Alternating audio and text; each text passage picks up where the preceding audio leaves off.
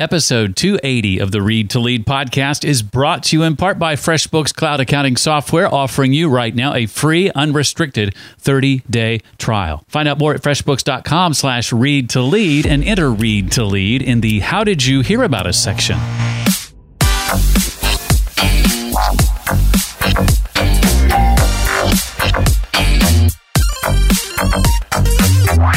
Increasingly employees now are saying it's not just what you pay me, it's not just the benefits I get, it is what kind of flexibility, what kind of employer are you, what skills in particular will I learn that will build the portfolio. Hi there, welcome to the Read to Lead podcast. It's the podcast that is dedicated to your personal and your professional growth. My name is Jeff Brown, and if you've listened for any length of time, you know by now that I believe that if you desire to achieve true success in business and in life, that intentional and consistent reading is a must. And this show is all about helping you dig into more books more often in far less time it might take you otherwise. And not only is the Read to Lead podcast going to help you narrow this list of books, but we're going to bring you key insights and valuable ideas from some of today's most successful and inspiring authors. And today, that author is John R. Brandt. He's author of the book Nincompoopery Why Your Customers Hate You and How to Fix It.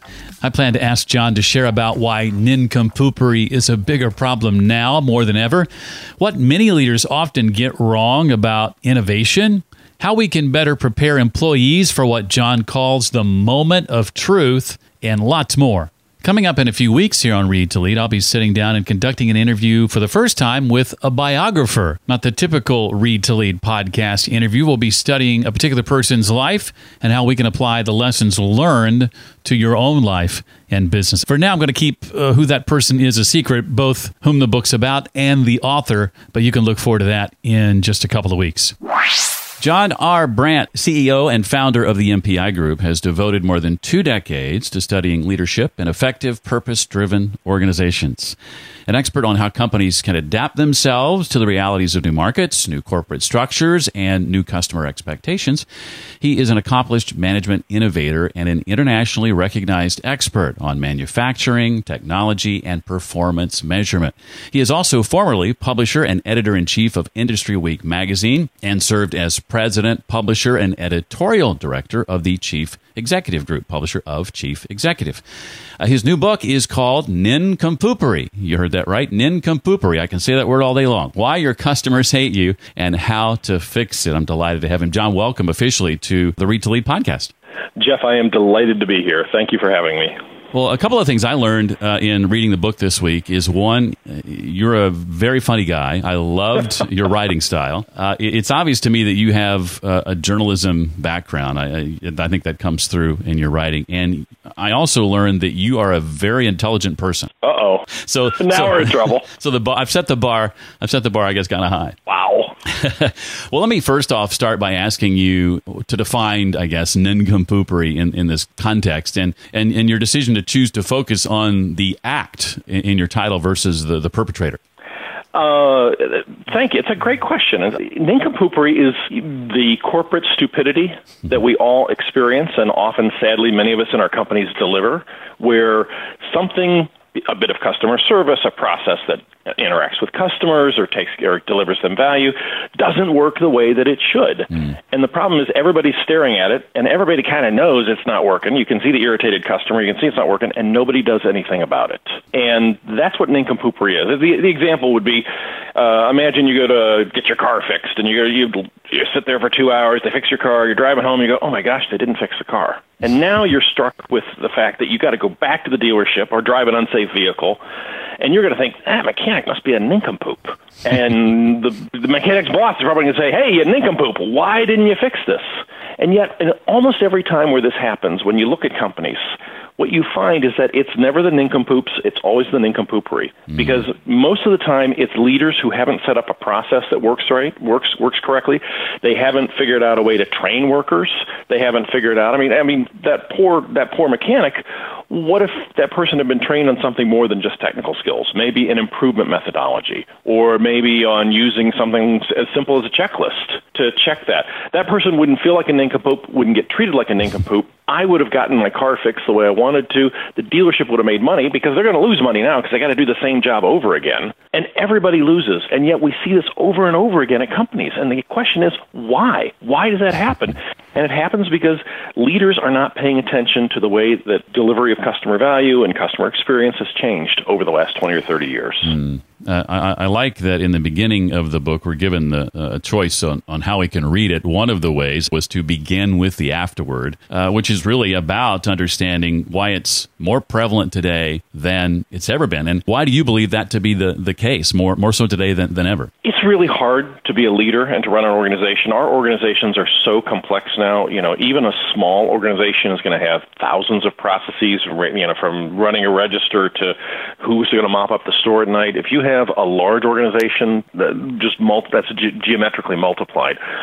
Quite apart from that, though, is the fact that we are all dealing with information overload right now. Mm if you want to right now, you can literally work 24/7 until you until you keel over in about 3 weeks.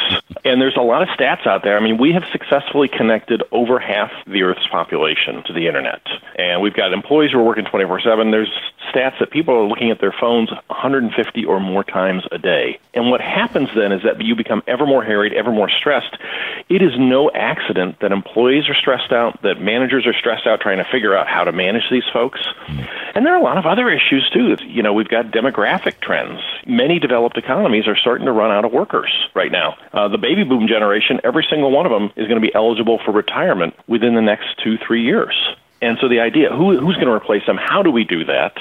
The social contract has changed. I mean, there was this very short period of time in the United States of America where if you worked for a large or even a mid-sized corporation and you did your job, kept your head down, didn't complain too much, you could reasonably expect cradle to grave employment and a retirement plan afterward. Mm-hmm. That went away in the 70s or in, in the 80s. So what has happened then is that social contract between us and the employee has changed because if we can't promise that to them, what are we offering? And increasingly, employees now are saying, it's not just what you pay me. It's not just the benefits I get. It is what kind of flexibility, what kind of employer are you? What skills in particular will I learn that will build the portfolio? The only portfolio of security that an employee has now is what they can learn and take on to the rest of their career in case the two of you part ways. Hmm. I've lost count of the number of times I've parted ways with, with employers over the years. Uh, I wised up about six years ago and decided I think I'll just work for myself now, and I don't think I'll fire me anytime soon. So, no matter how much you dislike your boss. exactly, exactly. Well, in the book, John describes uh, three types of, of nincompoops who prevent change. Uh, John, if you would take some time to describe what those are and, and why, in particular, you suggest we stay away from only two of them. well, this goes back to I do a fair I do a fair amount of mentoring, and often I run into people who say, "Oh, you know, I don't know if I'm I don't know if I'm ready to be a leader or not," and and almost always they are. And the, you have to say then, so why do so many people feel that way? And it's because we listen to the wrong people. And there, there's three groups of people. There is woe is all of us. And I call those the woe is all of us people. And those are the people that you work with. They could be your customer, employer.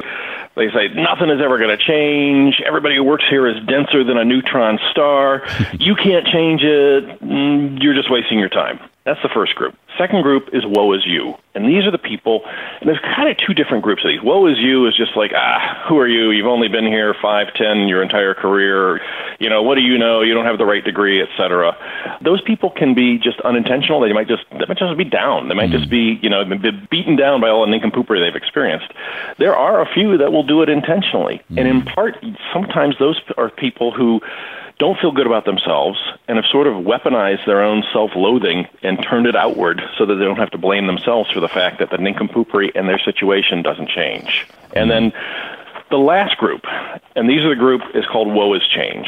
And these are the people who say, gosh, eh, that sounds like a really good change, but boy, that would be really hard. How would we ever do that? Those are your people. Because mm. if you can get them on your side and show them what the future is going to look like, you can make great things happen in an organization, business or non business. And then a lot of the other people will come along. You got to find the, the people who are just worried about change because change is hard. everybody says they love change, but they usually love it if nothing's going to be different. So I love change on one condition.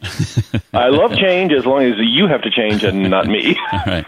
Well, let's move from uh, uh, change to, uh, I guess, another aspect of change, and that's innovation, which John says is is key to your anti nincompoopery plan. I guess. But I just like to keep adding syllables to words so right. they can become harder and harder to pronounce. I love it. I love it. Uh, innovation, I think, is is a word itself that, uh, and a concept that so many really don't understand what it is ultimately. Uh, John, what are leaders often getting wrong in your view when it comes to innovation? You know, I think one of the first things is that innovation is just this it's like mom and apple pie. I mean, who doesn't like innovation? You like innovation. I like innovation. Have you ever met anybody? I mean, I, mean, I met every senior executive I've ever met loves innovation, but they don't really know what it is because they tend to think of it as this. It's like it's like magic, right? Mm-hmm. It's it's it's a new. It's a Model T. It's an iPhone. It's a spin brush. You know, the first low cost electric toothbrush. They tend to think of it as some sort of technological wizardry or leap forward that is going to rearrange markets and everything. And and there are examples of those. They're really exciting too. The problem is, is that is like the worst it is not like it is in fact the worst kind of innovation to focus on because it's really expensive and you've got to get your timing exactly right. You know, the spin brush itself, that little, you know, five, six dollar toothbrush cost a million and a half dollars to develop. Mm. And it's really unreasonable. I mean, 75% of companies in the United States have under a million in revenue. They're never going to spend a million and a half dollars on developing a new technology. Right. And the other issue is that, I mean, there's, I think there's something like 30,000 new consumer products that are launched each year year, and 5% of them succeed. Mm. So this is high risk stuff. And if you don't have the pockets to do high risk, then you're better off focusing on what innovation really is. And what innovation is these days is customer value has a lot of different components, much more than it used to. It used to be we thought, well, is it a quality product or is it not a quality product? Mm. You know, which which led to this great marketing scam in the 90s where everybody advertised the quality of their product. and, and consumers and businesses were both wised up in a hurry and said, well, wait a minute, shouldn't it have always done what you said it was going to do? and so quality is no longer a differentiator. Everybody just expects you're going to sell them something that's going to work. What they want to know is how do you deliver it? You know, if you are in a business context, you know, some 80% of manufacturers in the U.S. are using some, at least some practices of lean, which means they're looking at just-in-time delivery and minimal inventories. Hmm. Sometimes the quality of your delivery can be every bit as important as the quality of your product.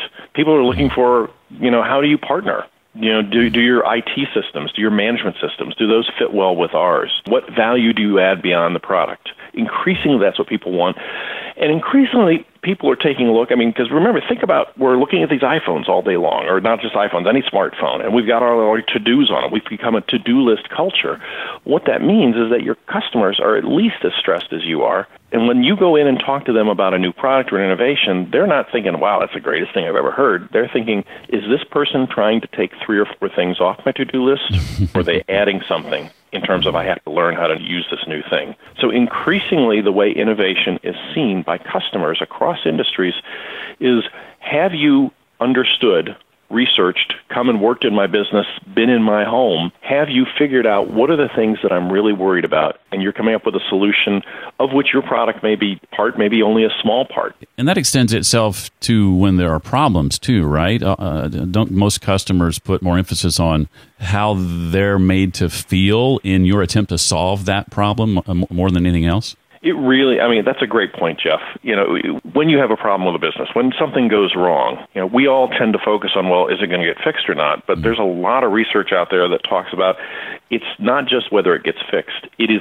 how you were treated. There's a great study uh, done in Europe in banking by McKinsey several years ago. They were focusing on something called the moment of truth. And the moment of truth is when you're dealing with a customer and there's a chance for something to go really well, or more often, there's a chance for something to go disastrously wrong. And so McKinsey found all these bank customers in Europe where they had had a moment of truth. Something went wrong. Their account got hacked. Mm. Uh, check was denied. You know, some some they got financial advice maybe that wasn't wasn't right. And what happened was they were able to distinguish between those people who had what is called a positive treatment at the moment of truth and a negative one. The positive one is that the bank reaches out and tells you what happened, says, here's our plan, we are sorry, da da da, and takes care of you. The negative treatment at the moment of truth is when the bank doesn't tell you. You have to find it out yourself. You call in, you can't get anybody on the phone. They don't seem to care. It doesn't get taken care of for, for some period of time. And what's really interesting about that is that because they were able to differentiate these customers into two groups, people who had this bad thing happen to them, if they felt they were treated well at that moment of truth, 87% of them who had a positive experience increased their share of wallet with the bank. Mm. 72% of the ones who had a negative experience decreased their share of wallet. And this is, I, mean, I think this is true. It's true in business because it's true in our relationships with uh, friends, with spouses, with, with everybody else in our lives. Relationships are fundamentally forged in a time of crisis because what happens then is you learn who you can trust and who you can't. And what happens in that moment and how you were treated or how you treat the other person is going to influence that relationship for the rest of the time you know that person. And that's just as true in business as it is personally. Yeah, that really hits home with me as I think about uh, what I consider to be my last uh, time of, of crisis, losing my job uh, back in 2013. And I needed to earn money and earn money quickly and jump full time into what had been my side hustle. And uh, thankfully, I had a side hustle. But as the need for that side hustle increased, so did my need to lean on a solution for accounting for the income going in and going out and invoicing clients. And thankfully, I had a partner like FreshBooks cloud accounting software with me from the beginning so that when that moment of crisis happened and I needed to ramp things up a bit rather quickly, they were ready to do so right alongside me. If I sound passionate about FreshBooks, it's because I am. I've been with them for 10 years. They've been with Read to Lead off and on for three or four years supporting this podcast. I think it's a great cloud accounting software solution and I recommend it highly. And right now, they're offering a free, unrestricted trial. You can test out all of FreshBooks features for 30 days with no cost or no obligation. Now, to do that, you just go to freshbooks.com slash read to lead. Again, get access to every single thing that FreshBooks has to offer. See if you like it. If you don't, that's okay, but I think you will. Again, try it out free right now. FreshBooks.com slash read to lead. And oh, by the way, be sure and enter read to lead in the how did you hear about us section. That's freshbooks.com slash read to lead. Uh, sticking with moment of truth for a second, uh, John, as employers, how, how, can we better prepare our employees for this? Maybe some tips or some insights from your experience. Yeah, it's it's really important to do three things well when you're hiring. I mean, first of all, you got to hire well. And what I mean by that is that we tend to be overly resume focused in the way we hire. I mean, it, I mean, under, I mean, if you're if you're hiring a car mechanic, a jet mechanic, I mean, the person has to be able to fix a car or a jet. Uh, that's understandable. But that's just, I mean, you don't want somebody who, who can't. But beyond that, you have to look for other things. You have to look for for smarts, for diligence, for passion for what they're doing, for people who care about other people. And the reason that's important is because if you look over the last 20, 30 years in business and many other fields, you don't really find an organizational model that works that isn't decentralized. We are putting decision making close to the front lines of production, whether it's insurance forms, manufacturing, a retail counter, decision making close to the customer if that is the case, you have to have somebody who actually cares about doing the job right or cares about that customer. Then you have to train that person. And it's really mind blowing when you look at some industries and you see that the amount of training that gets done annually for employees can be eight hours or less. Our research over the over years says that really if you want to be world class, you have to do at least 40 hours of training per year per employee. Mm. And companies that are doing great things or winning awards typically are training 60, sometimes 100 or more hours because they're not just training for technical skills, they're training on collaboration on improvement methodologies. They're training on finances because if you're having people who are making decisions close to the customer, they are making thousands of decisions a year that will influence the customer relationship, long term customer retention, and also your margins. Don't you want them to be as smart as possible? Uh, there's a little story I tell in the book. There's a true, it's a true story. I'm giving a speech one time, and I'm talking about the importance of training. And I have a CEO in the back of the room who jumps up and says, Well, he goes, You're talking about this training. He goes, I've heard this before. He goes, Let me tell you our experience. We realize we can't afford to train because every time we train somebody, the minute they got good, they leave. So we can't afford to train. and I had another CEO popped up, and she looked at him and she said, "Well, I, I think that is about the best employee retention strategy I have ever heard. We keep our employees so ignorant that nobody wants to hire them." that's one of my favorite stories from the book. I just, I, I was like, "Wow, that's just awesome," because I didn't know what to say at that moment. Uh, shut him shut him down pretty quick, and you didn't have to be the one to do it. it was it was magic. It was magic. Wow. Well, uh, talk a bit, John, about the requirements for change that you outline in the book, and I'm talking specifically security, relationships, and meaning, and and how leaders can can manage these requirements. Yeah, it's really when we talk about change. So often we talk about change, and we tend to think of it that we're going to change a process or change the organization. And what happens a lot of times is that leaders forget the fact that you're not just changing a process, you're changing a bunch of stuff that affects some human beings who just happen to be your colleagues and your employees and maybe your bosses.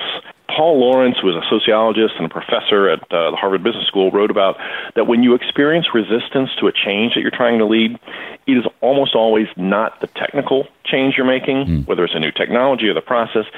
It is the social change that that that will result from that, to, to change in how people relate to each other, how their jobs look and feel.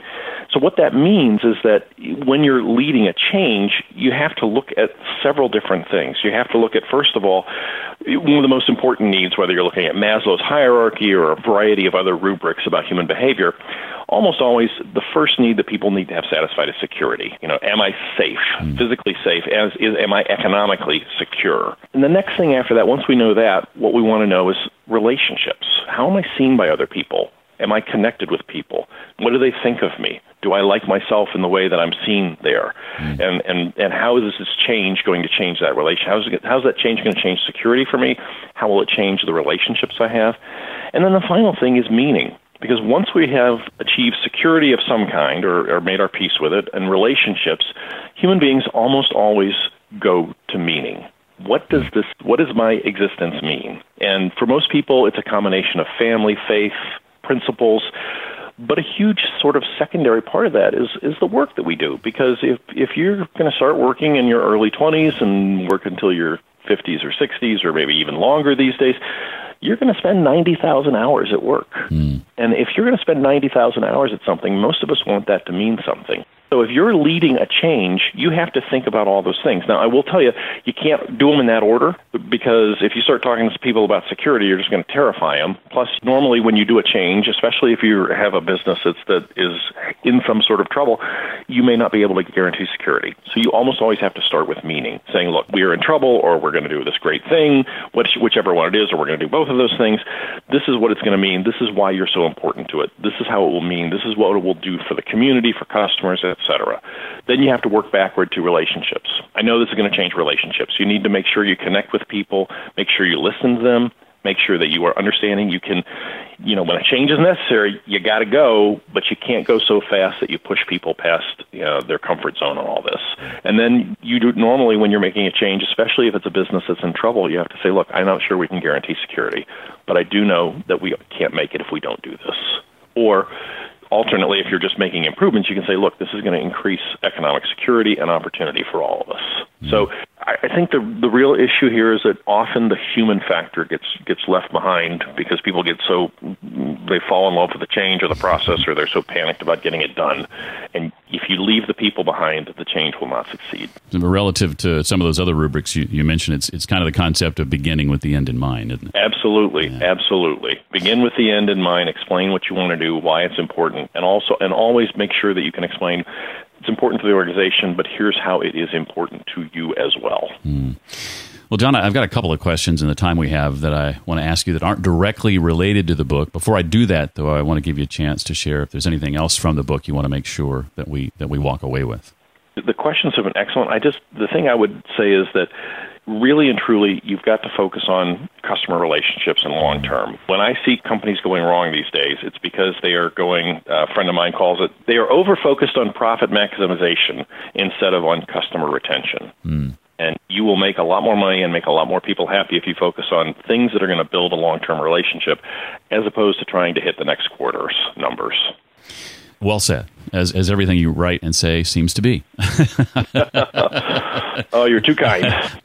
Well, I want you to think about, John, the, the, the books you've read the last few years. What would you say are two or three titles that come to mind as having had an impact on you and your career, and maybe share why or how they impacted you as, as they did? There, there are a lot of them. I would say that maybe two of the most impactful. One I read many, many years ago, and it's "Getting to Yes" by Roger Fisher. It's a classic book on negotiation. It's a tiny book. It's very short, but it really talks about negotiating from a sense of trying to understand what the other person wants, and is there a way for us to set up a deal where both of us are going to gain? Mm. And it, it, it talks about being principled, and it talks, and it also is very helpful in making sure that you don't feel manipulated when someone tries to use guilt or whatever.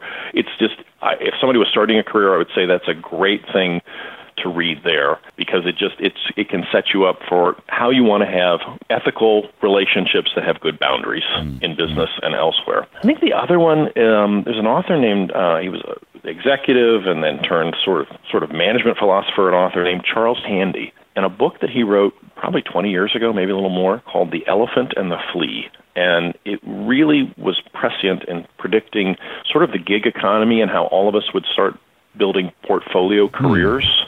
And what that meant, how you do that, how you manage that was really, really impactful. And he, he's, I think he's in his 90s now. I did, he's just written another article that I've read uh, recently, and it's, it's, it's, he, he always has something interesting to say. I had not ever come across either one of those as long as I've been doing the show and getting recommendations from other authors. Neither of those books have been recommended, so I'm looking forward to, to, to diving in. So thank you for those fresh recommendations. I appreciate it. Enjoy. Uh, as someone who uh, has a chance to speak in front of audiences on a regular basis and does so, though I haven't seen you, I would assume quite successfully, what are some of the tips uh, you would be willing to share with us, John, for delivering an impactful and memorable public talk? Well, the first thing to do is to remember that when you are doing a presentation, you are actually telling a story. You are narrating a story in which your audience is the protagonist. You're standing in front of a group of people and you're talking, for example, you're a business group and they're concerned about, you know, innovation. You say, well, you know, you're you all are running businesses and you're frustrated right now because you, you don't know how to innovate, you don't have enough money, etc. The best speeches, I think, always have the, the audience as the protagonist in the story that you're telling. They always are done with Aristotelian structure, which means there's a five parts. There's a beginning. There's three, maybe four point main points, and then there's a conclusion. The conclusion is the summary, and at the end of every speech, you need to ask the audience to do something. Because if you don't ask the audience, even if it's mm. as simple as change the way they think, if you don't ask them to do something different, you've just wasted their time. Good point. And I think the other thing is that it's really important to use case studies there's a I mean OSHA should put out limits on the amount of data and charts that should be should be put in a presentation because because people's people's heads hit the hit the desk. People since for 10,000 100,000 years people have been engaged by stories. That's how we learn. So if you have case studies or if you have stories of your own life or some in your career or, or something has happened and can tell it truthfully in that the case studies that don't work in a speech or, or anywhere else are the ones where everything works perfectly the first time. that just offends our intellect because we all know that didn't happen. What we really want to learn from is tell us the ways that you screwed up and how you fixed it. Love it. Love it. Great advice. Well, finally, I want to ask uh, I know the book's only been out for a few weeks, but uh, if I can, what's ahead for you and your team that you're looking forward to and currently uh, excited about? We are really excited about a whole variety of projects. We are getting to do some work in Africa right now oh. on uh, analyzing healthcare supply chains and trying to figure out how to make them move faster. Because if you can make a supply chain move faster, you can get more drug to more people and you can save lives. Mm. So honestly, that's probably the most exciting thing. We're, we're doing a lot of exciting stuff. I love the work we do in lots of areas, but that's pretty cool. Where, where can we find out more about you online? Where's the best place to go there? Uh, you can go to johnrbrandt.com. That's J O H N R B R A N D as in dog, T as in Tom dot com, and you can find out more about me and read other nincompoopish things I've read, I've, I've written. So that's that. awesome. Well, the book again is called Nincompoopery Why Your Customers Hate You and How to Fix It. And his name is John Brandt. Uh, John, thank you so much again for appearing on the show and giving us your time today. Really appreciate you working through some of those technical difficulties and, and making it here. Thank you so much. Jeff, thank you funny, and smart. It's almost not fair. As always, for the links and other resources John and I mentioned, you can find those at the page created just for this episode. It's the show notes page. You'll find it at readtoleadpodcast.com slash 280 for episode 280. Remember, FreshBooks, our sponsor, offering you that free 30-day trial, no obligation. It's an unrestricted free trial with access to all of FreshBooks features. FreshBooks.com slash read to lead and enter read to lead in the How Did You Hear About Us section. For questions, comments, or feedback on Read to Lead, I hope you'll shoot me an email, jeff at readtoleadpodcast.com. Well, that wraps things up for this week. I look forward to seeing you next time for the next episode of the Read to Lead podcast. Until then, remember leaders read and readers lead.